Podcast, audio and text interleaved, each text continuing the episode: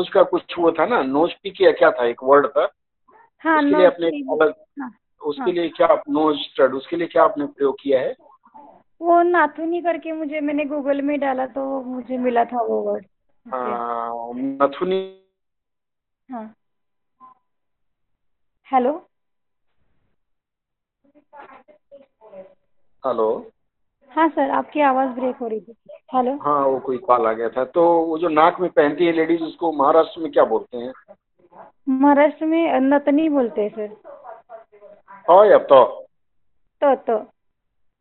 ठीक है first class देखिए होता क्या है ना कई ऐसे शब्द हैं बाकी लोग भी ध्यान दें कि हाँ। कई ऐसे शब्द हैं जिसका हिंदी हमको नहीं मिल पाता है कई बार। एग्ज़ाम में हाँ बैठे हैं हमको अचानक हिंदी उसका नहीं याद आ रहा है। तो हमारे लोकल भाषा में उसको जो बोलते हो हम क्या करेंगे कि उसका प्रयोग कर देंगे। जैसे मान लीजिए पूर्वांचल में, बिहार में नथुनी बोलते हैं। नौ छ में छोटा ऊ की मात्रा और नौ में बड़ी की मात्रा। तो इस प्रांत के लोग नथुनी लिख लेंगे। और जैसे मान लीजिए पंजाब वगैरह में उसका कुछ और नाम होगा तो उस साइड के लोग उस तरह से प्रयोग कर सकते हैं। इसमें कोई रोक नहीं है। ठीक है ना?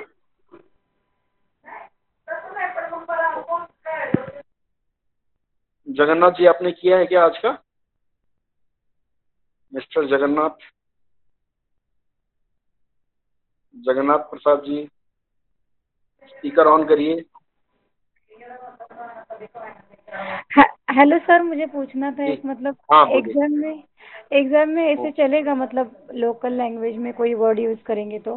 हाँ हाँ एकदम चलेगा। क्योंकि हाँ और कोई विकल्प नहीं है ना। ठीक है? हाँ अब बहुत ज़्यादा आपको डर लगता है तो ब्रैकेट में लिख दीजिए कि महाराष्ट्र में इसको ये बोलते हैं। जैसे एंबुलेंस जो शब्द है ना एंबुलेंस हाँ। के लिए महाराष्ट्र मराठी में क्या वर्ड है पता है आपको? एंबुलेंस। रुग्णवाहिका कुछ तो बोलते हैं वेरी गुड हाँ रुग्ण वाहिका बोलते हैं हाँ। जबकि यूपी में रोगी वाहन बोलते हैं।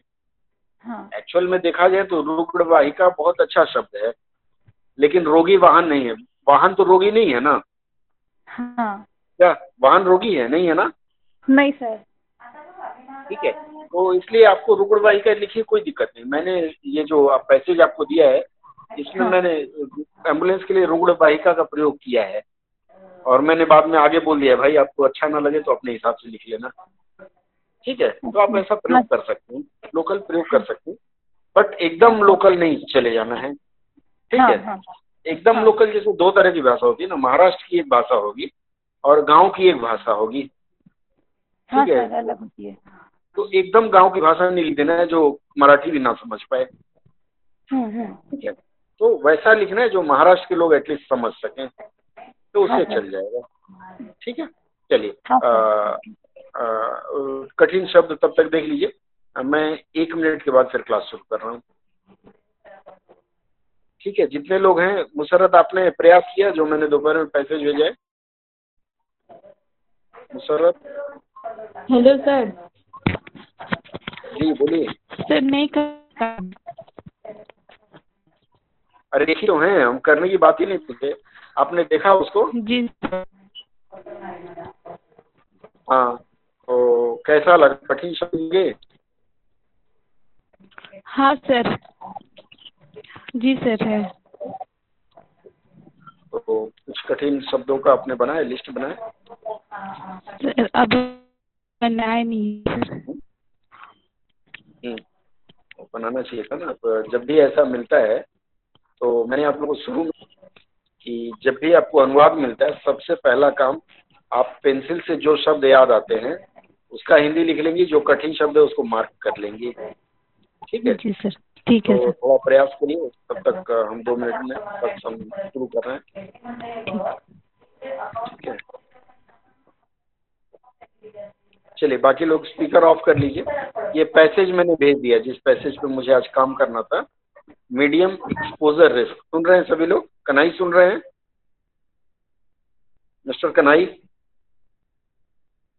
हाँ सर सुन रहे हैं सर सुन रहे हैं सर हाँ मैंने मैसेज बॉक्स में भेजा है।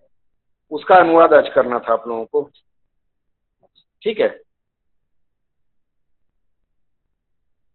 अरुण जी आपने किया है प्रयास किया है?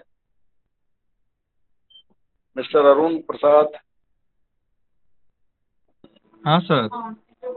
प्रयास किए हैं? इस लाइन पे कुछ प्रयास किए हैं? नहीं सर। थोड़ा सा प्रयास करिए अभी। निधि आपने किया है? निधि? जी सर किए हैं। जी सर किए हैं। चलिए फिर हम आज का वो पाठ शुरू करते हैं। देखिए सबसे पहले तो मैंने आपको बताया था पिछले क्लास में कि जो अगली क्लास होगी हमारी उसमें हम थोड़ा सा लिंग के बारे में चर्चा करेंगे। ठीक है? तो पहले हम लिंग पे चर्चा कर लेते हैं उसके बाद से हम फिर आगे बढ़ेंगे। सहमत हैं आप लोग? जी सर। अरे बोलिए। ठीक है? जी सर जी सर। हाँ सर एकदम। हाँ, लिंग के कुछ शॉर्टकट फॉर्मूलेज मैं आप लोगों को बता जी देता हूँ। सर। ठीक है? कंचन कुछ कह रही हैं? नहीं। नहीं सर तो तैयार है के लिए वो बोले। अच्छा आपका स्पीकर ऑन हो गया था तो मुझे लगा कुछ कहने वाली है। देखिए सबसे पहले जान लीजिए अंग्रेज़ी में कितने लिंग होते हैं? जेंडर कितने तरह का होता है? इंग्लिश में? कंचन आप ही बता लीजिए। सर हम बता दें। हाँ। हाँ बोलिए। सर बोलिए। अंग्रेज़ी में तो चार तरह के होते हैं सर। हाँ, फेमिनाइन masculine, मस्कुलाइन नेटर और एक ठो क्या बोलते हैं उसको सर? कॉमन होता है ना सर वो? हाँ मस्कुलाइन नहीं पढ़ते हैं उसको मैस्कुलिन बोलते हैं। हाँ सॉरी मैस्कुलिन मैस्कुलिन। ये मैस्कुलिन चार तरह के होते हैं सर। न्यूटर होता है सर न्यूटर होता है। हाँ सर चार ये चार तरह के इंग्लिश में होते हैं सर और हिंदी में दो तरह के। ठीक फ़र्स्ट क्लास। अंग्रेज़ी से फिर संस्कृत में हम आते हैं। संस्कृत में तीन तरह का होता है। स्त्रीलिंग पुल्लिंग और एक तीसरा कौन? नपुंसकलिंग सर ना न- उभयलिंग सर उभयलिंग उभयलिंग। उभयलिंग या कुछ लोग नपुंसक लिंग बोलते हैं उसको। ठीक है तो संस्कृत में होता है लेकिन हिंदी में सिर्फ़ हिंदी में सिर्फ़ दो ही लिंग होते हैं ध्यान रखिएगा। अमूमन क्या होता है हम लोग आधा अंग्रेज़ी का पढ़ लेते हैं और आधा संस्कृत पढ़ लेते हैं और उसके अनुसार हम क्या कहते हैं? हम बोलते हैं, नहीं, कई बार हम लोग उभय लिंग का भी प्रयोग हिंदी में करते हैं। आपने देखा होगा, कई लोग लिख देते हैं, नहीं जी, ये उभय लिंग है। ठीक है? वो आपको दिमाग से निकाल देना है। स्त्रीलिंग, पुलिंग दो ही है, हिंदी में उभय लिंग नहीं है। ठीक है? अब लिंग किसका किसका निर्धारण करते हैं? दो तरह की संज्ञा होती है एक प्राणीवाचक संज्ञा और एक अप्राणीवाचक संज्ञा। ये तो मालूम है आपको? मालूम है ना? कोई हाँ बोलिए या ना बोलिए। जी सर। सर। हाँ ममता प्राणीवाचक क्या होता है? ममता? हाँ सर सर प्राणीवाचक में तो सभी मानव प्रजाति आ जाएँगे ना? मानव प्रजाति केवल मतलब कि जो चल पे सकता है सांस ले सकता है। अप्राणीवाचक में? अप्राणीवाचक में सिर्फ़ अप्राणीवाचक में कौन आ सकता है? मतलब जो जो स्तनधारी नहीं होता है स्तनधारी होता है। हम्म, चलिए। सर थोड़ा सा थोड़ी सी करीब है फिर भी दूर है। और कोई बताएगा अप्राणीवाचक संज्ञा क्या है? निधि आप बताएँगे? सर आप निर्जीव। तो पहले मतलब होता है इसमें प्राण नहीं होता है। यानी कि प्राण नहीं है तो हाँ। मतलब वो ह्यूमन बीइंग नहीं है। वो कोई उदाहरण हो। जैसे सर कोई भी हाँ, आसपास की जितनी भी ठीक है प्रीति हैं। बोल रही हैं। प्रीति बोल रही हैं पूजा जी प्रीति? जैसे सर अप्राणीवाचक में वस्तु से लेके भावना भी हो सकती है। बिल्कुल सही मैं यही अभी तक ढूंढ रहा था। अप्राणीवाचक में वस्तु और भावना सब आती है। ठीक है चलिए तो सबसे आसान है प्राणीवाचक संज्ञा। प्राणीवाचक संज्ञा में विभाजित होता है पुरुष और स्त्री विभाजित होती है। जैसे मान लीजिए लड़का हमने कहा तो लड़का क्या है? पुरुष संप्रदाय का है तो पुल्लिंग हो गया। लड़की स्त्री संप्रदाय की तो स्त्रीलिंग हो गई। साधु का स्त्रीलिंग क्या होगा? साधु का? साध्वी। साध्वी। साध्वी साध्वी होता है। हाँ साधु का साध्वी हो ठीक है? तो इस तरह से यहाँ जो है अप्राणीवाचक जो संज्ञा है अब हम थोड़ा उसकी तरफ़ बढ़ते हैं। प्राणीवाचक तो आपको सबको पता है। भाई है तो बहन है, माता है तो पिता है, चाचा है तो चाची है। ठीक है?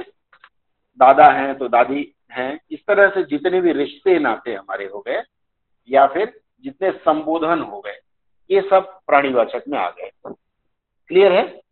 प्राणीवाचक संज्ञा बताने की आवश्यकता नहीं, क्योंकि आप सबको पता है कि चाचा है तो चाची है, ये इस तरह से आएगा ही आएगा। ठीक है? अब हम थोड़ा सा अप्राणीवाचक संज्ञा में चलते हैं। कई बार बहुत कंफ्यूजन होता है कि हम इसका प्रयोग स्त्रीलिंग के रूप में करें या पुलिंग के रूप में करें।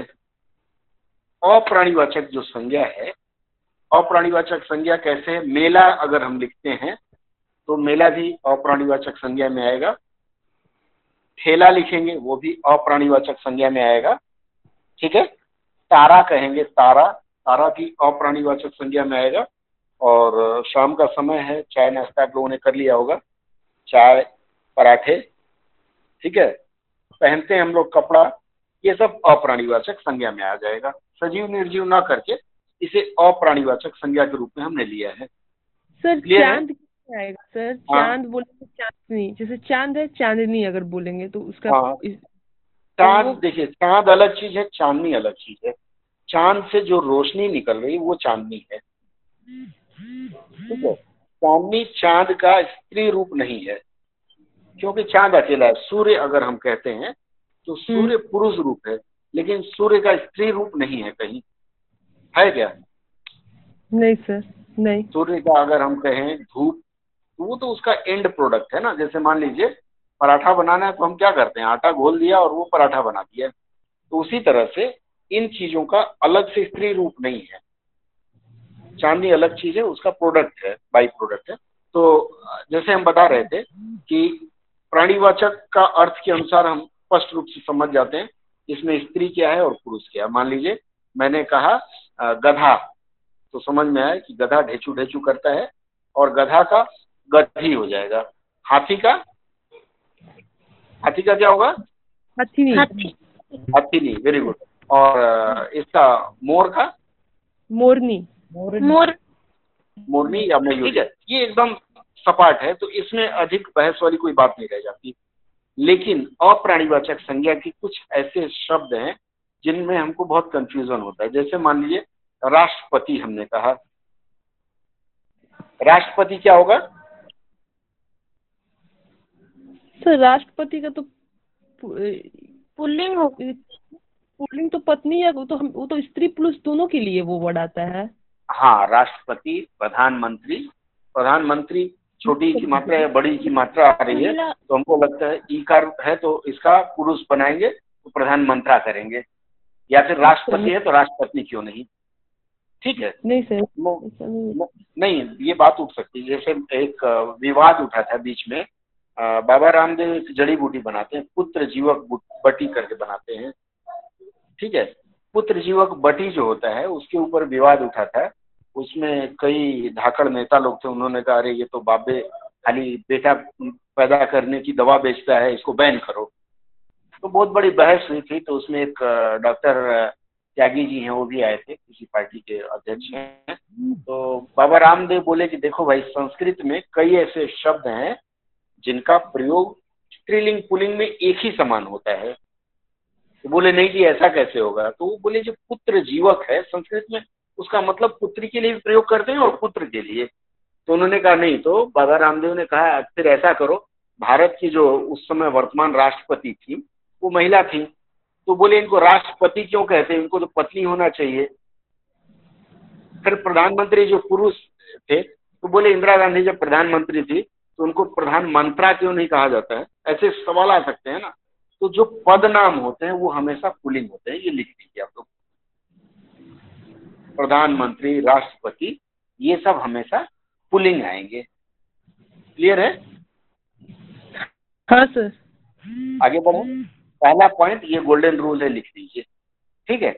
दूसरा जो नियम दूसरी जो नियम मैं बताना चाहूँगा सबसे आसान तरीका है कि आपको जो अप्राणीवाचक संज्ञा का जो शब्द मिला है उसको आप बहुवचन में परिवर्तित करने का प्रयास करिए। जैसे मान लीजिए आपको मिला एक शब्द मैंने दिया तारा।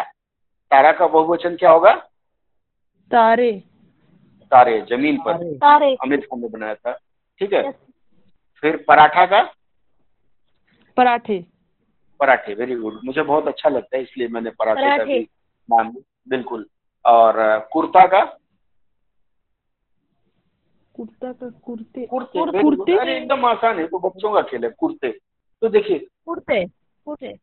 ठीक है ये तीन शब्द मैंने आप लोगों को दिया। इन तीन शब्दों का जब आप लोगों ने बहुवचन बनाया तो इसमें क्या परिवर्तन हुआ?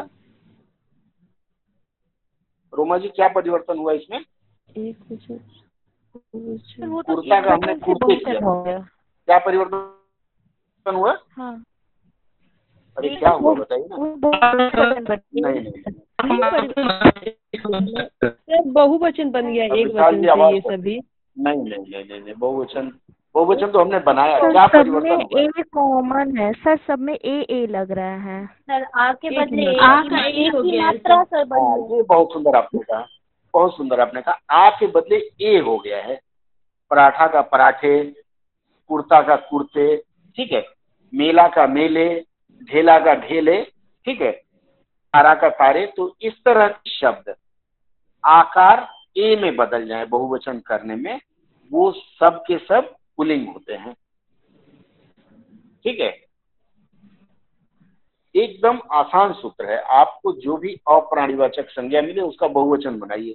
आ का अगर ए हो जाता है तो वो सब के सब पुलिंग होंगे। क्लियर?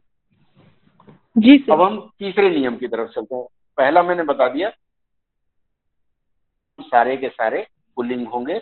दूसरा नियम हमने बताया कि अप्राणीवाचक संज्ञा का आप बहुवचन लीजिए आ का ए हो जाए वो पुलिंग होता है।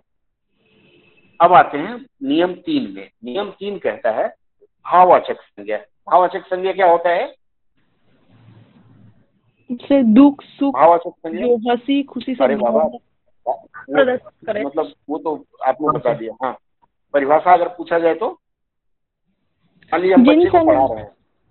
हाँ बोलिए नेहा बोलिए। संज्ञा से भाव इन शब्दों से सर अवस्था गुण दोष धर्म दशा इत्यादि का। बोध होता है। हाँ मतलब कोई ना कोई भाव सबसे आसान चीज़ भाववाचक संज्ञा बताने का ये तरीका है कि जिसको हम छू नहीं सकते वज़न नहीं कर सकते देख नहीं या सकते जिसको- करते देख नहीं सकते फील कर सकते हैं जिसको खाली ठीक है? जिसको हम फील कर सकते हैं वो भाव है।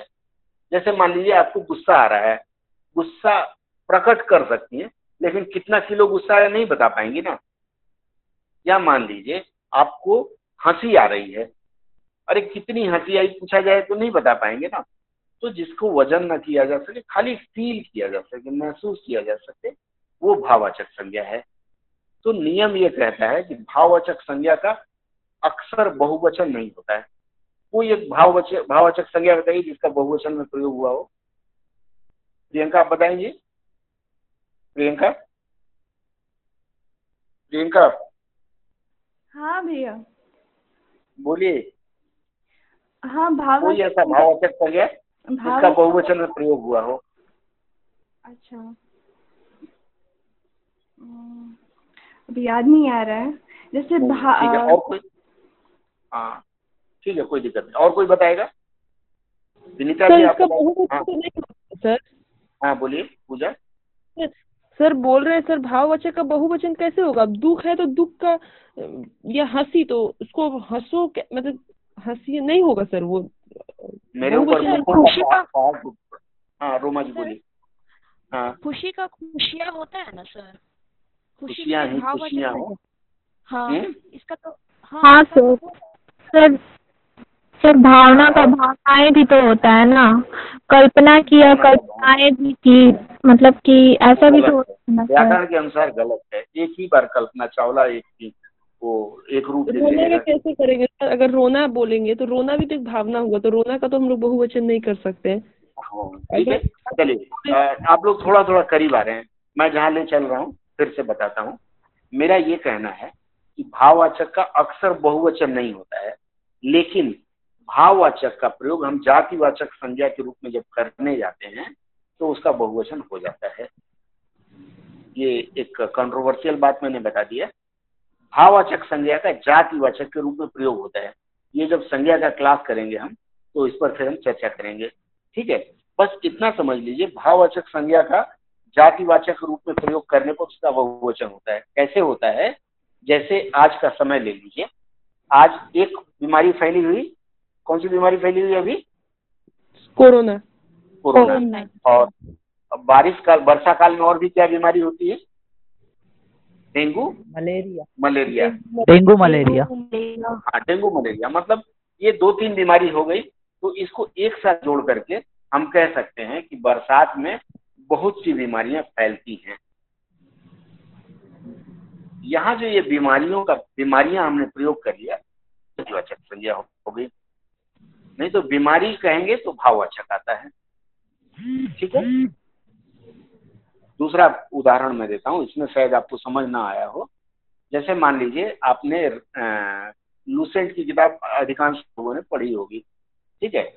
आपको किसी ने लूसेंट की किताब के बारे में बताया या किताब दिया और कहा कि इस पुस्तक की बहुत सारी विशेषताएँ हैं। इस पुस्तक की बहुत सी, बहुत के साथ सारी नहीं देंगे बहुत सी विशेषताएँ हैं। ये जो विशेषताएँ हमने प्रयोग किया ये भाववाचक विशेषता तो भाव होता है ना या गुण होता है। ठीक है? विशेषताएँ जब हमने कह दिया तो ये जातिवाचक के रूप में भाववाचक का प्रयोग हो गया। एक और उदाहरण मैं देता हूँ। जैसे मान लीजिए आदमी है आदमी के अंदर तमाम कमज़ोरी होंगी। मान लीजिए गुस्सा भी करता होगा कभी ब्रश भी नहीं करता होगा कभी नहाता भी नहीं होगा। ठीक है? कभी बहुत खाता होगा कभी नहीं खाता होगा। माँ बाप हर बच्चे से चिड़ते हैं मेरा बच्चा खा नहीं रहा है मेरा बच्चा मोटा नहीं हो रहा है। ठीक है? तो उसको कमज़ोरी बोलते हैं। तो कई सारा है तो कमजोरियाँ बोल देते हैं हम। तो आदमी में बहुत सी कमजोरियाँ होती हैं अगर मैं बोलता हूँ। तो यहाँ कमजोरियाँ जो मैंने प्रयोग किया ये जातिवाचक के रूप में किया लेकिन सिर्फ़ कमज़ोरी का हम प्रयोग कर देंगे तो ये भाववाचक हो जाएगा। कोई शक इन तीन उदाहरण में से? सुमित जी बोलिए आवाज़ क्लियर नहीं हुई आपकी। सुमित जी आवाज़ क्लियर नहीं सर एक उदाहरण है जैसे हाँ बताइए। संसार दुखों से भरा है। हाँ दुखों जातिवाचक के रूप में प्रयोग होगा यहाँ। दुखों का मतलब कई दुख है ना संसार में। ठीक है? शारीरिक वेदना मानसिक वेदना और तमाम आर्थिक वेदना तो दुखों अगर प्रयोग हो गया तो वहाँ भाववाचक नहीं होकर के वह जातिवाचक संज्ञा हो जाएगा। ये जब संज्ञा का हम अध्याय पढ़ेंगे तो उसमें हम फिर और अधिक विस्तृत रूप से चर्चा करेंगे। और किसी को कोई डाउट हो तो बताएँ। सर आप अभी एक बोले हैं कि इस पुस्तक की बहुत सी जगह हम अगर हम लिखते मैं लिखती तो उसमें हम लिख, मैं लिखती कि बहुत सारी विशेषताएँ या आदमी हाँ। में बहुत सारी कमजोरियाँ होती है मैं यही हाँ। लिखती सर। तो सर अगर मैं, और सारी का प्रयोग एक साथ नहीं होगा। क्यों नहीं होगा? जैसे मैंने समय का बताया है ना कि आप प्रातः काल के समय मेरे घर आइए। प्रातः काल एक समय। आपने जब बहुत लिखा बहुत का तो सारी भी तो वही हो गया ना। सारी का क्या मतलब? पहनना थोड़े है हमको। अच्छा दोनों का अर्थ एक ही हो रहा है। बिल्कुल तो एक अर्थ वाले दो शब्द का प्रयोग क्यों? अच्छा। वो तो अतिशयोक्ति हो जाती है। तो इसलिए बहुत के बाद सी लगाते हैं बहुत सारी नहीं लगाते हैं। ठीक ठीक है। क्लियर है? इस हाँ। संशय में और कोई डाउट है इसमें जो मैंने बताया आप लोगों को? एक और उदाहरण मैं देता हूँ। ये तो फॉर्मूला नंबर 44 यानी कि फॉर्मूला थ्री मैंने आप लोगों को बता दिया। अब बस इसके बाद हम अनुवाद पे चलेंगे। अब आते हैं चौथे फॉर्मूला पर चलते हैं। समास आप लोगों ने पढ़ा है नहीं पढ़ा है तो फिर अगला क्लास लिंग के बाद फिर हम समास में शिफ्ट करेंगे। द्वंद्व समास क्या होती है सब पता है आप लोगों को? माता। क्या है? कोई बताएगा? जिसमें दोनों पद प्रधान होते हैं। दोनों दोनों पद बहुत सुंदर। जैसे माता पिता भाई बहन जैसे मैं मैं एक और आसान तरीका आपको बता देता हूँ। जिस दो में मेल न हो आपस में ठीक है? जिस दो में मेल ना हो भाई बहन कभी नहीं मिलते रोज भाई बहन की छोटी खींच देगा और बहन भाई को थप्पड़ मार देगी। पति पत्नी रेल के दो पटरी है कभी साथ साथ चलेंगे एक साथ नहीं मिलेंगे। माता पिता सेम वही बात आता है। राजा रानी अलग अलग प्रकृति है। द्वंद्व मतलब आपस में टकराव ज़्यादा होता रहे। ये इस तरह से एक शॉर्टकट फॉर्मूला है इस तरह से आप याद कर सकते हैं। तो द्वंद्व समास वाले जो प्राणीवाचक संज्ञा है ध्यान रहे, मैं बोल रहा हूँ, प्राणीवाचक संज्ञा। द्वंद्व समास वाले प्राणीवाचक संज्ञा जितने भी हैं, वो सब पुलिंग होते हैं। ठीक है? जैसे मैंने कहा, नर नारी। भाई बहन बहन लास्ट में आ रहा है। माँ बाप राजा, रानी, ये सब द्वंद समास है, ये सब के सब पुलिंग है। इनकी जो क्रिया मूल रूप से क्या होता है कि हम उनके साथ जो क्रिया जोड़ते हैं ना क्रिया का ही तो हम रूप बदलते हैं। जैसे मैंने रोटी खाई ठीक है सीता ने किताब पढ़ी या पढ़ा। क्या होना चाहिए? पूजा जी सीता ने किताब पढ़ी या पढ़ा? पढ़ी। पढ़ी। क्यों पढ़ी? क्योंकि किताब जो है स्त्रीलिंग है। तो जो क्रिया का रूप है वही तो बदलता है। जैसे नर नारी हम लिखेंगे तो नर नारी के साथ जो अगली क्रिया प्रयोग करेंगे वो हम पुरुषवाचक के रूप में प्रयोग करेंगे। तो ये चीज़ आप लोग ध्यान रख लीजिएगा कि द्वंद्व समास वाले प्राणीवाचक संज्ञा होते हैं। आवाज़ नहीं आ रहा है सर आपका। हेलो अभी आ रही है आवाज़? जी सर जी जी। हमको लगता है जी सर। हाँ। बोल रहे सर नर नारी आप बोले तो अगर शुरू शुरुआत अगर नर से हो रहा है तो हम हाँ। मतलब उसको पुर्लिंग के रूप में लेंगे लेकिन अगर शुरुआत माता पिता हो रहा है तो माता हाँ। तो स्त्रीलिंग हो गया तो तब क्या करेंगे सर द्वंद्व समास मैंने बताया ना एक सूत्र आपको क्या दिया? जो जिसमें मेल नहीं होता है मेल नहीं रहता है द्वंद्व समास हाँ मेल नहीं मतलब द्वंद्व समास अगर आप ऐसे व्याकरण की दृष्टि से देखें तो द्वंद्व समास वाले जो प्राणीवाचक संज्ञा है वो हमेशा पुलिंग होते हैं। वही बोले बस माता पिता। का ही होगा माता पिता अगर बोल रहे हैं तो। माता पिता भी पुलिंग होगा और भाई बहन भी पुलिंग ही होगा। ये नहीं है और बहन बहन बाद में आएगा तो बहन के हिसाब से। अब उस पर भी मैं आ रहा हूँ धीरे से आ रहा हूँ। ये क्लियर हो जाए तो मैं अगले पॉइंट पे आऊँ। क्लियर है? किसी को डाउट है इस पे? किसी को डाउट हो तो बताएँ। सरिता जी आपको? सरिता जी? जी सर क्लियर है सर। क्लियर हो गया? सुमित जी क्लियर है? कोई डाउट हो तो आप पूछ लीजिए। अब हम अगले सूत्र पर आते हैं। आसान आसान तरीका बता दे रहा हूँ। इससे क्या होगा आपको कभी भी आप हिंदी लिखेंगे तो गलती नहीं होगी। जो मैं अगला सूत्र बताने जा रहा हूँ तत्पुरुष समास आपको पता है क्या है? तत्पुरुष समास में मतलब समाज में क्या होता है? जिसमें पहला पहला प्रधान नहीं रहता दूसरा प्रधान रहता है। हाँ मतलब ये है अगर हम थोड़ा सा समास पे चर्चा कर लें तो समास में दो पद होते हैं एक पहला एक दूसरा। और कभी कभी बीच में उसमें जुड़ा होता है। जैसे होता है ना आ, वो क्या बोलते हैं भाई बहन के बीच में क्या है वो राखी का धागा होता है भाई बहन को जोड़ता है ना उसी तरह से तत्पुरुष समाज को कई बार क्या जोड़ता है कारक चिन्ह जोड़ता है। राम के लिए घोड़ा राम घोड़ा ठीक है दादा की दांत इस तरह से जो होती है वो कारक चिन्ह से जुड़ा होता है। तो तत्पुरुष समाज का अंतिम पद हमेशा प्रधान होता है। जैसे आपने लिखा भाई और बहन आपने लिखा, ठीक है? तो वो तत्पुरुष समास में आ जाता है। तो उसका अंतिम पद हमेशा प्रधान होगा। और ऐसे में फिर आप, चूँकि भाई बहन तत्पुरुष समास का अंग नहीं है, इसलिए मैं दूसरा उदाहरण दूँगा अभी। तत्पुरुष समास का जो अंतिम पद है, उसके अनुसार फिर उसका लिंग निर्धारण होगा। उदाहरण के लिए मैं एक शब्द बताता हूँ, राजकुमार। राजकुमार क्या होता है? राजा का कुमार। ठीक है? तो राजा का का हट जाता है बीच से तो इसका अंतिम पद क्या हो गया? कुमार हो गया। कुमार क्या है? पुलिंग है स्त्रीलिंग है। पुलिंग है सर। पुलिंग है तो इसलिए यह पुलिंग रूप में प्रयोग किया जाएगा इसका। पुलिंग। हाँ लेकिन राजकुमारी अगर हो गया तो स्त्रीलिंग। स्त्रीलिंग क्योंकि कुमारी जो शब्द है अंतिम शब्द प्रधान अगर है तो उसके अनुसार ये तत्पुरुष समास का लिंग निर्धारण हम लोग करते हैं। एक उदाहरण और मैं बताया हूँ। अब मैं फिर वापस वहाँ ले चलता हूँ, जहाँ मैंने एक झगड़ा शुरू किया था कि राष्ट्रपति क्यों नहीं कहा जाए उनको? राष्ट्रपति क्या है? पति प्रधान है ना उसमें? राष्ट्र का जो पति है तो पति प्रधान है, पति क्या है? पुलिंग है। तो इसलिए क्या कहा जाएगा उसको? पुल्लिंग रूप में प्रयोग होगा। एक और उदाहरण ले लेते हैं हम। सेना का पति कौन होता है? सेनापति होता है। सेना सेनापति। में अंतिम पद क्या उदाहरण है? पति। पति। हाँ पति है तो ये क्या हो गया? पुलिंग हो गया। अब एक और हम आपको उदाहरण देते हैं। ये चूँकि अभी हम प्राणीवाचक संज्ञा पे चर्चा कर रहे थे लेकिन मान लीजिए आपको एक मादरे वतन एक शब्द आता है उर्दू में बोलते हैं इसको। मादरे मदर से इन्होंने मादरे ले लिया है और वतन ठीक है? मादरे वतन क्या होगा? स्त्रीलिंग में होगा पुलिंग में होगा? सर मादरे वतन। वतन के हिसाब से अगर लगा तो सर, सर पुलिंग लग रहा है इसका अर्थ हाँ? क्या होता है? सर वतन अगर देख रहे हैं लास्ट वर्ड जो वतन है तो होगा सर।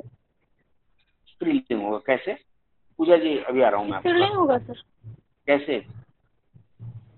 यस मादरे वतन मतलब होता है जैसे कि भारत माता है तो वैसे ही कि मतलब माता नहीं, यहाँ पे कैसे। मादरे तो माता के लिए हो गया लेकिन वतन क्या सर मादरे माता के लिए हो गया। सर वतन का मतलब होता है देश माता है। जैसे सर जन्म जन्मभूमि हाँ। सर तो जैसे हाँ, तो जो मादरे वतन शब्द है, हाँ वतन जो है वो स्त्रीलिंग है। मेरे वतन की खुशबू अब भी मुझे आ रही है। वतन की मिट्टी भी होती है। ठीक है क्लियर हो गया? पूजा जी आपका डाउट क्लियर हुआ? सर वतन मतलब ये स्त्रीलिंग रूप होगा सर ये वाला? हाँ वतन देश के लिए होता है। और देश स्त्रीलिंग होता है सर? देश देश हमेशा स्त्री है। अच्छा ठीक ठीक। इसलिए आप देखिए पर देश लिखते हैं। हाँ बोलिए प्रीति। सर उर्दू में तो वतन का इस्तेमाल जो होता है वो हाँ। ये मतलब स्त्रीलिंग के रूप में ही होता है ना? हाँ हाँ वतन की मिट्टी। ठीक है वतन की याद आ रही है। ठीक है वतन से sir. आई है। ठीक है तो ये हो गया आपका चूँकि ये तो वतन को हमने जब प्राणीवाचक के रूप में लिया तब अप्राणीवाचक लेते तब अलग ही बात हो जाती। तो मुख्य रूप से तत्पुरुष समास का जो भी अंतिम पद होगा उसके अनुसार लिंग निर्धारण होगा। आज के लिंग के लिए बस इतना ही। पाँच छह पॉइंट मैंने दिया। ध्यान रहेगा? जी सर। ठीक है। सर अब हम अब हम अनुवाद पे आ जाते हैं। आ, कितने लोगों ने ईमानदारी से बताइए किया है? जिन्होंने न किया हो वो मैसेज बॉक्स में नो लिख के भेजते हैं मुझे। सर किया है मैंने। आपने किया है। ठीक है दो मिनट में देख लो कितने लोग नो भेज। कोई भी जिसने बिल्कुल नहीं किया वो नो भेजते हैं।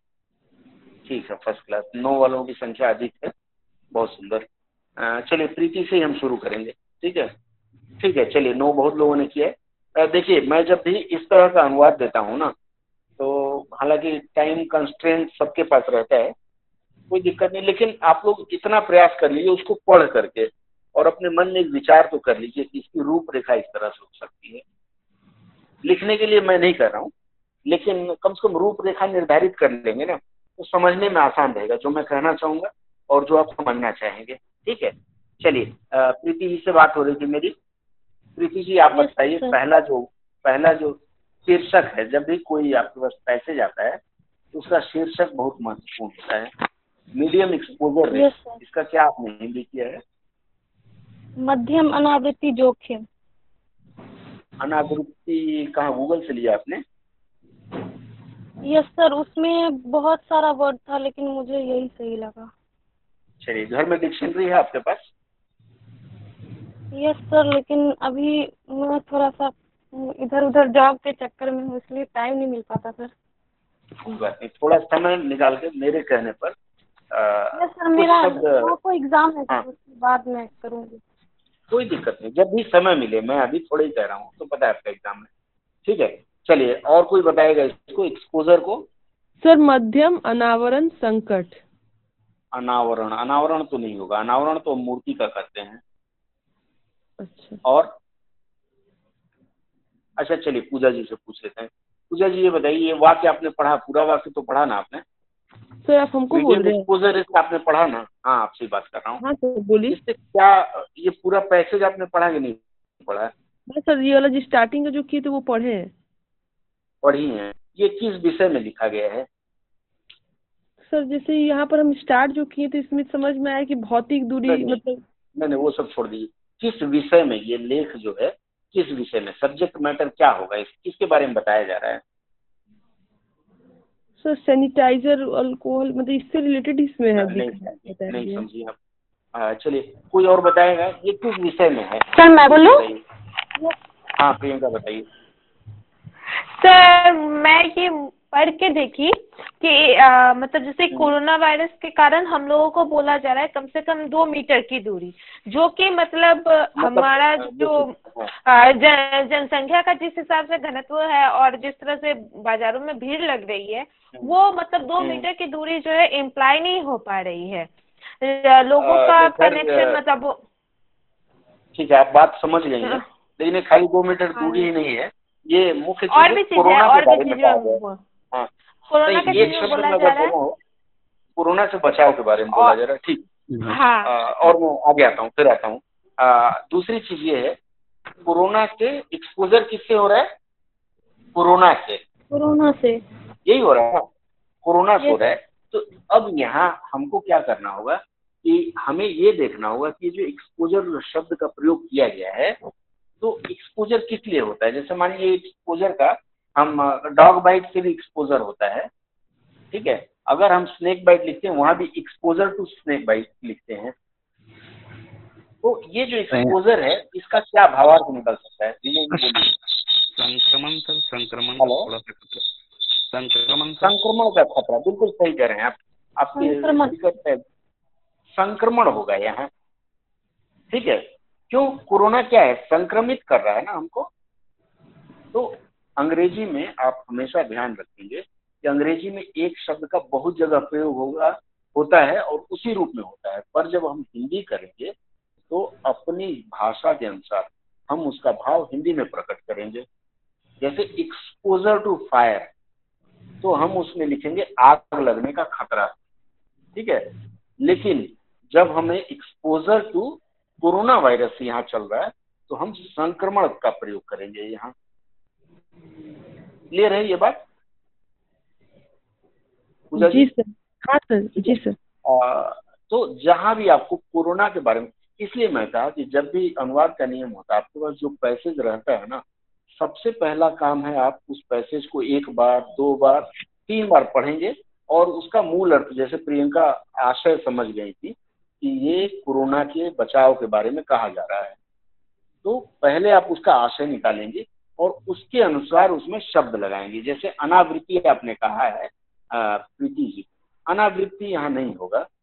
ठीक है? अनावृत्ति मतलब नावृत्ति। अर्थात वो आदमी कोई वृत्ति कर ही नहीं रहा है। बेरोजगार बैठा है। ठीक है? तो इस तरह का आएगा। तो यहाँ एक्सपोजर का हम लिखेंगे संक्रमण। यदि मैं इसको डॉग बाइट के साथ जोड़ता हूँ मिनिमम एक्सपोजर सिर्फ़ इतना ही लिख देता हूँ। तो कुत्ता काटे से ले लेंगे। ठीक है अगर हम स्नेक बाइट करते हैं तो सर्वदंश से ले लेंगे। अगर हम लिखते हैं वहाँ फायर हज़ार लिखते हैं ना मीडियम एक्सपोजर रिस्क तो वहाँ हम आग आग का खतरा लिखते हैं वहाँ इस तरह से कहेंगे। अब मीडियम के लिए आप लोगों ने क्या प्रयोग किया है? सर मध्यम। हाँ अब इस वाक्य का फिर से अनुवाद करिए मीडियम एक्सपोजर इसको फिर से बोलने का प्रयास करिए जो मैंने बताया उसके अनुसार। बोलिए। सर आपको तो कोरोना मैंने शब्द दे दिया ना। कोरोना वोरोना सर माध्यम होना चाहिए क्या? हाँ पूरा वाक्य बताइए। सिर्फ़ इतना मीडियम एक्सपोजर है। प्रियंका पूरा बोलिए फिर विजय बोलेंगे।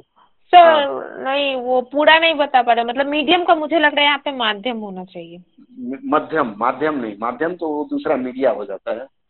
मध्यम। अच्छा, वो गाना आपने सुना होगा ना फ़र्ज़ की ख्वाहिश। मध्यम जरा आहिस्ता चल वो सुर लगाते हैं ना सारे का मापा हारमोनियम आप लोगों ने देखा होगा प्रियंका जी आपने अवश्य देखा होगा तो उसमें एक उत्तम सुर होता है हाई पिच एक लो पिच एक मीडियम पिच तो वो जो मीडियम पिच होता है उसको मध्यम बोलते हैं। ठीक है वो यहाँ मध्यम है। चलिए बोलिए विजय जी बोल रहे थे विजय जी बताइए। सर मैंने थोड़ा लिखा है संक्रमण का थोड़ा हाँ, खाली हमको हेडिंग का चाहिए अभी। मीडियम एक्सपोजर है इसका हिंदी चाहिए मुझे। थोड़ा सा खतरा हाँ बोलिए कोई दिक्कत नहीं बोलिए।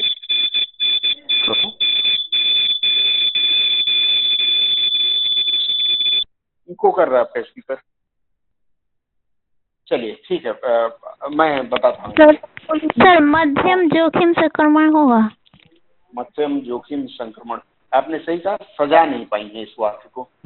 जैसे मान सर लीजिए संक्रमण का मध्यम खतरा? क्या? संक्रमण का मध्यम खतरा? हाँ बहुत सुंदर। ये ऐसे होगा। क्योंकि मैंने आपको तीनों चीज़ दे दिया है ना। मैं संक्रमण दे दिया खतरा दे दिया और मध्यम दे दिया। तो आपको तो जैसे आपको माला मैंने दिया है टूटी माला है बड़ा फूल है तो नीचे लगेगा छोटा फूल ऊपर। इसी तरह हिंदी का क्या होता है? कर्ता आता है सबसे पहले सब्जेक्ट अंग्रेज़ी में सब्जेक्ट हो गया उसके बाद कर्म आता है हिंदी में। ऑब्जेक्ट और फिर क्रिया वर्ब आता है। तो इसमें आपको मैंने संक्रमण दे दिया उसके बाद कर्म दे दिया मध्यम और खतरा कर्म क्रिया लास्ट में आता है। इस तरह से वाक्य को आपको सजाना पड़ेगा। सर इसमें कौन सा वर्ड सटीक होगा? सर जोखिम खतरा या संकट क्या सही होगा? नहीं इसमें आपको लिखना होगा संक्रमण का मध्यम खतरा। रिस्क हो गया खतरा एक्सपोजर ये संक्रमण हम ले लेते हैं इसको। और मध्यम तो संक्रमण का मध्यम खतरा। ठीक है? ये इसका सटीक होगा। आगे बढ़े हम अगले वाक्य की तरफ़। जी सर। कंसीडर हाँ ठीक है अगला वाक्य मैं बता रहा हूँ। तोड़ तोड़ के मैं बताऊँगा पूरा वाक्य नहीं बोल रहा हूँ। कैसे तोड़ेंगे अब वो कला आपको मैं बताता हूँ। Consider suspending any activity where physical distancing of at least two metre can not be implemented ये बहुत बड़ा वाक्य देखने में लगता है। लेकिन अब इसको हम तोड़ेंगे तो कैसे तोड़ेंगे? जैसे बोलते हैं ना, जहाँ कमा हो, वहाँ हल्का सा रुकना पड़ता है, अल्प विराम। तो कंसीडर सस्पेंडिंग एनी एक्टिविटी ये एक वाक्य हो गया। वेयर मैंने बताया कंजंक्शन प्रीपोजिशन इंटरजेक्शन जहाँ प्रयोग हो, वहाँ से वाक्य टूट जाता है। तो वेयर जैसे रेलगाड़ी का देखे होंगे ना, दो डब्बे के बीच में एक वो हुक लगा होता है जोड़ने वाला। यहाँ वेयर जो है वो हुक के समान काम कर रहा है। Where physical distancing of at least two metre can not be implemented ये दो वाक्य हो गए। चलिए अब इसका हम करें। जी सर। बोलिए कोई बताइए इसको। सर इसमें किए किसी गतिविधि के निलंबन पर विचार करें। कंसीडर। सस्पेंडिंग एनी एक्टिविटी का ये किए बहुत सुंदर। आगे। जहाँ दो मीटर की सबसे नजदीकी भौतिक दूरी को कार्यान्वित नहीं किया जा सकता है। चलिए भौतिक को गोल कर लीजिए कार्यान्वित डिस्टेंसिंग के लिए सर। सर? हाँ। फ़िज़िकल हाँ। डिस्टेंसिंग के लिए शारीरिक दूरी भी तो रख सकते हैं ना सर? हाँ रख सकते हैं। बताइए क्या होना चाहिए? सर मैं बोलूँ? तो हाँ, वही जहाँ जहाँ कम से कम दो मीटर की शारीरिक दूरी ना रख ना रखी रखी जा सके वहाँ की गतिविधियों को सस्पेंड मतलब सस्पेंड का क्या होगा सर निलंबित कर दिया जाए। हेलो सर हाँ, निलंबित कर देना चाहिए। हाँ एक मिनट प्रीति बोल रही थी प्रीति का सुन लें।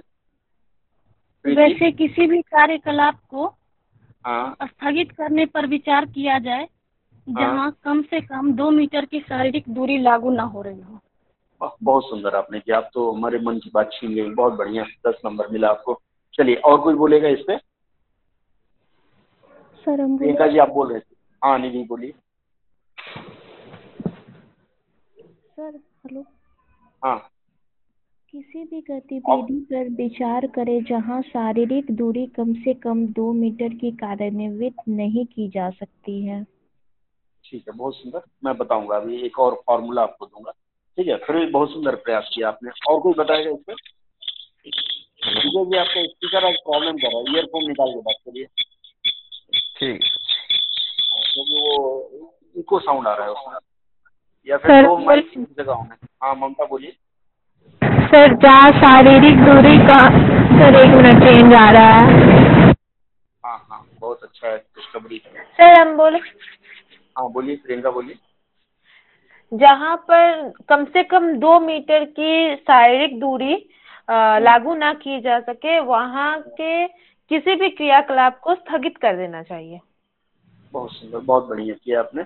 और कोई ममता हाँ हाँ सर जहाँ शारीरिक दूरी का पालन लग नहीं जहाँ पर दो मीटर दो मीटर लगभग भौतिक दूरी का पालन नहीं किया जाता हो। सर यहाँ पे इम्प्लीमेंटेड का हम पालन करना लिखे है कोई दिक्कत नहीं करिए। प्रयास किया आपने ये बहुत बड़ी बात है। और अच्छा प्रयास किया। और कोई बोलेगा इसमें? फाइनल कंक्लूजन में देने जा रहा हूँ। मैं बोलूँ। सर बोलो हाँ, सुमित सुमित के बाद विद्या बोलिएगा। ठीक। सुमित बोलिए। बोलिए सुमित ऐसे किसी भी गतिविधि को ऐसे किसी भी गतिविधि को स्थगित हाँ। करने पर विचार करें जहाँ कम से कम दो मीटर की शारीरिक दूरी को लागू नहीं किया जा सकता।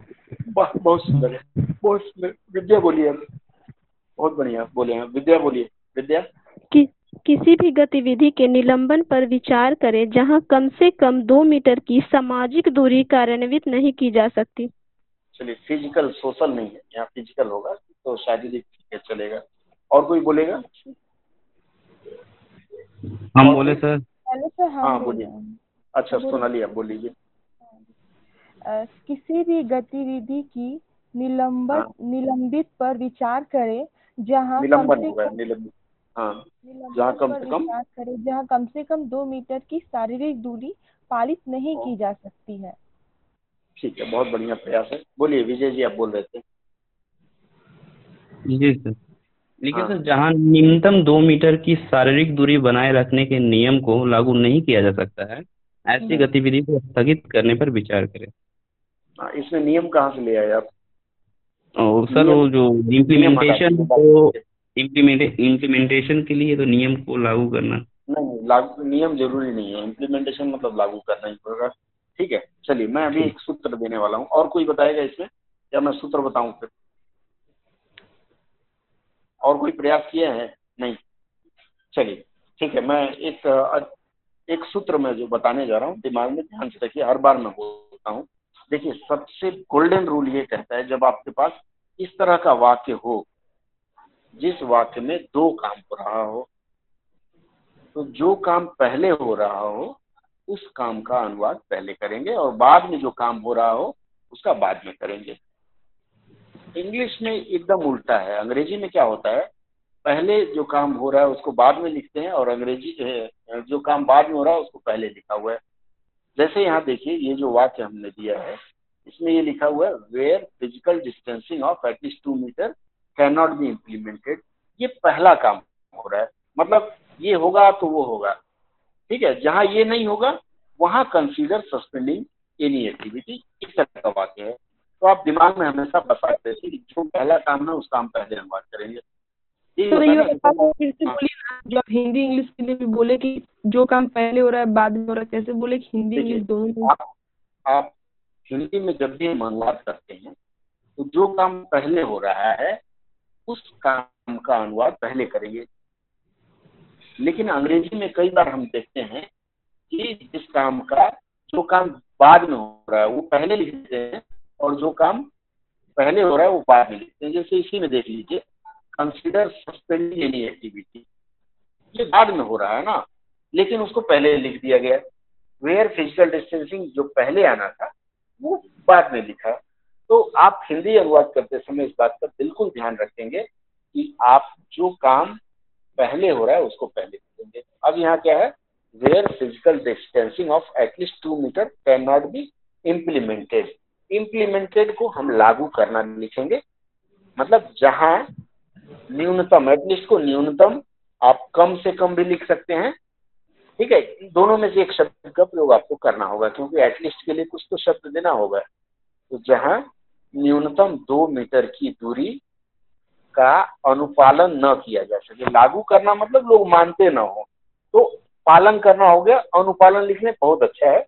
जहाँ लागू न किया जा सके वो भी अच्छा है। लेकिन अनुपालन लिखने तो बहुत बढ़िया होगा। तो जहाँ दो मीटर की अब फ़िज़िकल डिस्टेंसिंग है, ये छूट गया था मेरा। तो फ़िज़िकल को शारीरिक लिखेंगे, भौतिक नहीं लिखेंगे। क्योंकि जब विज्ञान पढ़ते हैं, उस दिन आप लोगों ने वो कार्यशाला में सुना ना? जब हमने शर्मा सर चर्चा किए थे ना उसमें क्या है? पारिभाषिक शब्दावली। उसमें वो बोले थे ना, पारिभाषिक शब्दावली का हिसाब किताब अलग है। जो भौतिकी के लिए होता है, वो जनरल साइंस में नहीं हो सकता है। तो उसी तरह से यहाँ फ़िज़िकल तो शारीरिक है। फ़िज़िकल फिटनेस शारीरिक जैसे सेना में भर्ती होने जो लोग जाएँगे, उनको फ़िज़िकल फिटनेस देना पड़ता है या फिर आप यहीं जाएँगी नौकरी के लिए तो फ़िज़िकल फिटनेस सर्टिफिकेट डॉक्टर से बनवा देना पड़ता है। वहाँ भौतिक नहीं, शारीरिक लिखा जाएगा। और डिस्टेंसिंग को दूरी लिख लीजिए आराम से। ठीक है? तो जहाँ न्यूनतम दो मीटर की शारीरिक दूरी का अनुपालन न हो सके या दो मीटर की शारीरिक दूरी लागू न की जा सके या लागू करना संभव न हो सके, ऐसे स्थानों पर या फिर वहाँ सस्पेंडिंग एनी एक्टिविटी मतलब किसी हर प्रकार की या एनी को किसी नहीं लिखे, लिख करके हम हर प्रकार की गतिविधि को निलंबन किया जाए या निलंबन करने पर विचार किया जाए। दोनों लिखेंगे, दोनों अच्छा होगा। क्लियर है? किसी को डाउट है इस वाक्य में? अरे बोलिए, नहीं है तो भी बोलिए। सर इसमें ये मतलब आप बोल रहे हैं जहाँ न्यूनतम दो नहीं, मीटर का अनुपालन करना संभव ना हो सके ऐसे स्थानों पर हर प्रकार की गतिविधि के निलंबन पर विचार करना चाहिए। विचार विचार किया जाए विचार जाए। किया जाए या फिर विचार करें या फिर निलंबित करें भी लिख सकती हैं। ठीक है? विशाल कुछ कह रहे थे? विशाल जी कुछ कह रहे नहीं सर मैं बोल रहा था ठीक है समझ में आया सर। सर फिर ठीक है, से एक बार तो- सेंटेंस को बोलिए ना। हैं? फिर से बोले। देखिए मैंने बताया कि पहला काम हमने क्या किया कि जहाँ दो मीटर की दूरी का अनुपालन संभव न हो एकदम आसान तरीके से फ़िज़िकल डिस्टेंसिंग को हमने लिखा शारीरिक दूरी ऑफ़ एटलीस्ट को हमने लिखा न्यूनतम। तो शुरुआत कैसे करेंगे? जहाँ न्यूनतम दो मीटर की शारीरिक दूरी इम्प्लीमेंटेशन को हम यहाँ अनुपालन के रूप में लिखे तो ज़्यादा अच्छा है। लागू न किया जा सके, ये भी लिख सकते हैं। कैनॉट बी को लागू न किया जा सके। तो अनुपालन न किया जा सके या लागू न किया जा सके, ऐसे स्थानों पर चूँकि जहाँ दिया गया है तो जहाँ मतलब स्थान ही तो होगा। तो ऐसे स्थानों पर हम अपनी तरफ़ से ले आएँगे या फिर वहाँ लिखेंगे, ठीक है? वहाँ या ऐसे स्थानों पर कुछ भी लिख लीजिए। सस्पेंडिंग एनी एक्टिविटी तो का किसी लिखने से काम नहीं चलेगा। हर प्रकार की, हर प्रकार की गतिविधि को निलंबित किया जाए, निरस्त किया जाए, या फिर खत्म करने या बंद करने पर विचार करें। आप जो कुछ भी लिख सकती हैं उसमें से। खुली छूट है। एक एक पैसे एक एक वाक्य को लोग पाँच छह तरह से करते हैं। भाव आना चाहिए। और जो अंग्रेज़ी में कह उसका अगर भाव आपने सही ढंग से लिखा, आपके वाक्य संरचना में गलती नहीं है तो आपका अनुवाद बहुत अच्छा माना जाएगा जिसे दो तीन लोगों ने भी बताया। क्लियर है? कोई और डाउट नहीं। नहीं। सर हाँ। तो मैं आशा करूँ इसी परिपाटी पर अगला आप लोग करके रखेंगे। सर इसके बाद वाला सेंटेंस सिर्फ़ पढ़ ली पढ़ के बता दीजिए सर इसको ब्रेक कहाँ करेंगे क्योंकि काफ़ी लंबा है इसके बाद वाला। मतलब है मैं बता रहा हूँ।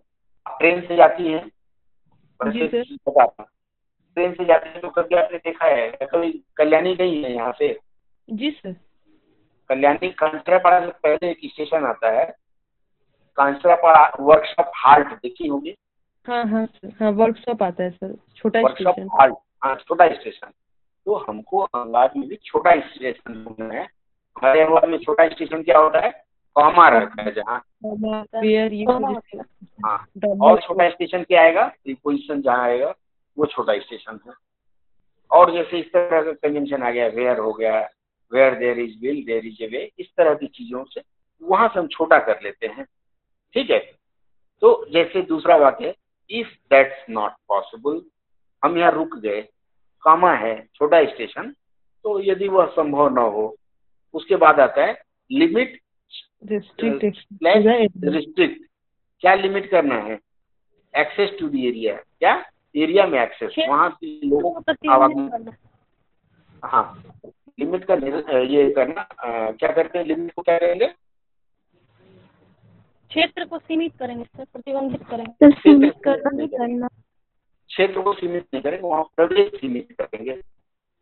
प्रवेश या फिर आप क्षेत्र में प्रवेश हाँ, क्षेत्र में प्रवेश पर रोक लगाएँगे क्षेत्र की गतिविधि गति- गतिविधि या प्रवेश जो लिखा है उस हिसाब से आप जब लिखने बैठिएगा आप देख लीजिएगा।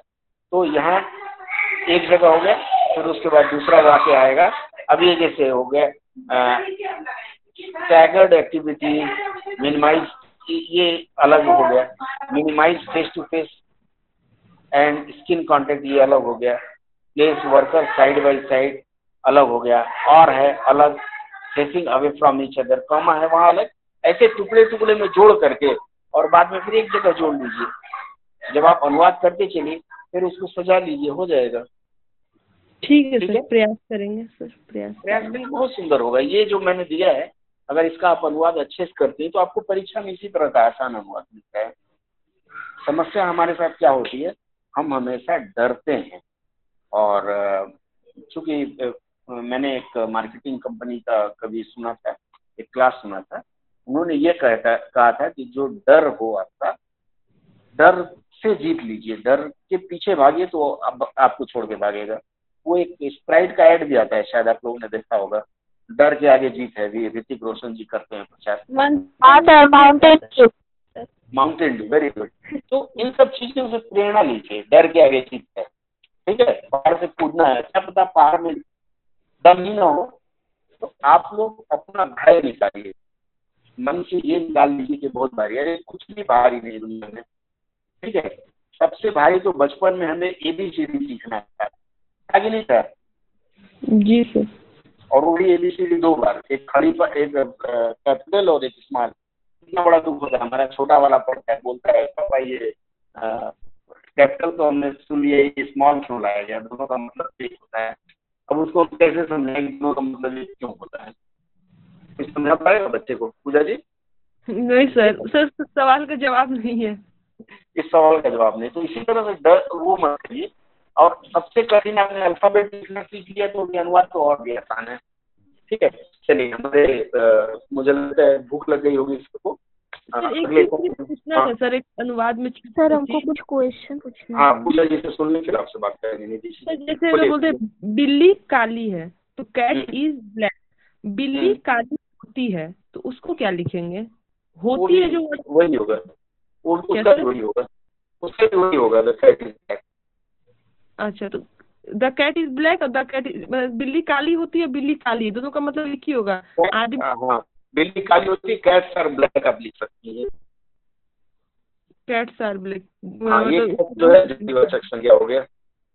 अच्छा होती है कि कुछ अलग से मतलब नहीं हमको डालना है उसमें सर नहीं होती है नहीं। तो होती है लाएँगे तो गड़बड़ा जाएगा। ठीक है चलिए निधि जी बताइए आप। सर हमको विशेषण से पूछना था। संस्कृति संज्ञा का विशेषण सर सांस्कृतिक होता है कि संस्कृत होता है? संस्कृत विशेषण नहीं संस्कृत तो संज्ञा हो जाएगा ना। सर सांस्कृतिक हो, होगा ना? हाँ सांस्कृतिक होगा। ठीक है। नहीं तो सर है सेट में गलत दिया था इसीलिए आप लोग कितना समझाए कि जब रेफरेंस लेना हो किसी अच्छे व्याकरण की किताब में देखिए। सेट में गलती हो ही सकती है आदमी जल्दीबाजी में चूँकि देखिए मैं भी सेट निकालने वाला था लेकिन रुक गया। क्योंकि मुझे मालूम है एग्ज़ाम होने वाला है अगर अभी निकाल दूँगा तो बहुत दिखेगी। अगर मैं सेट अभी निकाल दूँ तो मान लीजिए उसका तीन सौ रुपया भी लिखूँ तो मेरे नाम पे चल जाएगा।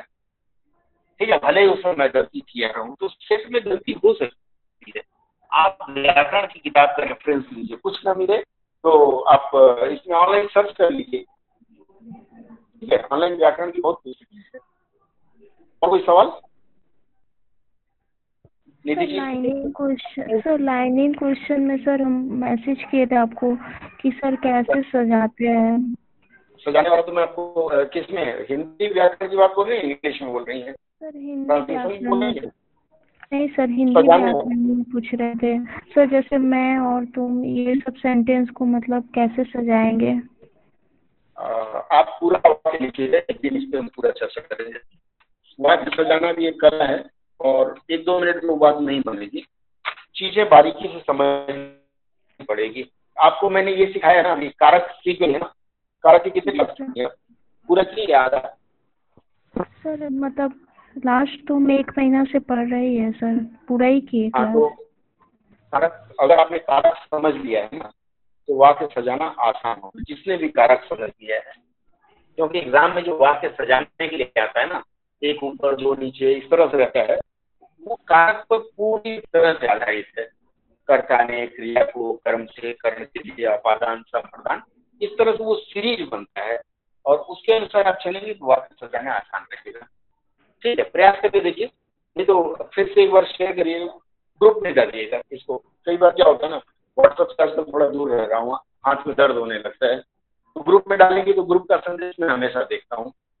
ठीक है? सर। तो कुछ ऐसा क्वेश्चन है सर ना उसमें हम मतलब हिंदी में ना एरर निकालने में हमको बहुत प्रॉब्लम होता है। मतलब आंसर तो पता ग्रुप में डालेंगे। तो सभी लोग करेंगे। खाली फ़ोटो मत डालिएगा। क्योंकि मोबाइल थोड़ा मेरा कम पैसे वाला है ना तो इसमें वो स्पेस कम है। तो डाउनलोड नहीं कर पाता। टाइप कर दीजिए दो लाइन। है है। पंद्रह अगस्त सर पंद्रह अगस्त को लेकर पंद्रह अगस्त के बारे में कुछ एक छोटा सा पैसेज दिए थे जो कि लिख के हाँ। भेजता था। हम लोग भेजे हैं सर कुछ लोग लेकिन आप उसको मतलब अभी तक शायद चेक नहीं किए सर आप नहीं देखे नहीं अच्छा लगा इसलिए मैं कमेंट नहीं किया। मुफ़्त अनुवाद था और सबका अच्छा इसलिए मैं कमेंट नहीं किया। ठीक है? कमेंट करता हूँ तो समझिए गलती है नहीं तो कमेंट नहीं करता हूँ तो इसका मतलब ठीक है। ठीक है? ठीक और कोई प्रश्न किसी का किसी को भी देखिए सभी लोग ध्यान दें किसी को भी किसी को किसी प्रश्न को लेकर के अगर शंका हो वो ग्रुप में डाल दें। ग्रुप में क्या होगा? सब लोग मिलकर सहयोग करेंगे और हल करने का प्रयास करेंगे। और जैसे मैं पिछली बार ही बोला था आज शायद सीमा जी नहीं है क्लास में। मैंने ये कहा था लोगों ने कुछ पा रही हैं सर। वो मैसेज की थी ग्रुप सर वो ग्रुप में मैसेज की थी सर। वो ज्वाइन नहीं हो पा रही हैं। कोशिश की थी ज्वाइन होने का। वो एक्चुअली मैं लेट ज्वाइन किया ना इसलिए वो ज्वाइन नहीं कर पाई। कई लोगों ने उस समय प्रयास किया होगा तो मैं उस समय नहीं था। अ, कोई दिक्कत नहीं। तो सीमा जी ने भी कहा था कुछ प्रश्न होगा और मेरे ख्याल से किसी पूनम ने भी कहा था। तो आप लोगों में जो ये प्रश्न होता है ना मैं बोला हूँ कि दिन पहले आप मुझे दे दीजिए सारा प्रश्न दे दीजिए। और तर्क के हिसाब से मैं उसको फिर आपको अगले दिन क्लैरिफाई कर दूँगा। ठीक है ना? ठीक और है कोई शक और किसी कोई चर्चा हो तो बता दीजिए। नहीं सर। ठीक है। चलिए फिर आज की सभा यहाँ विराम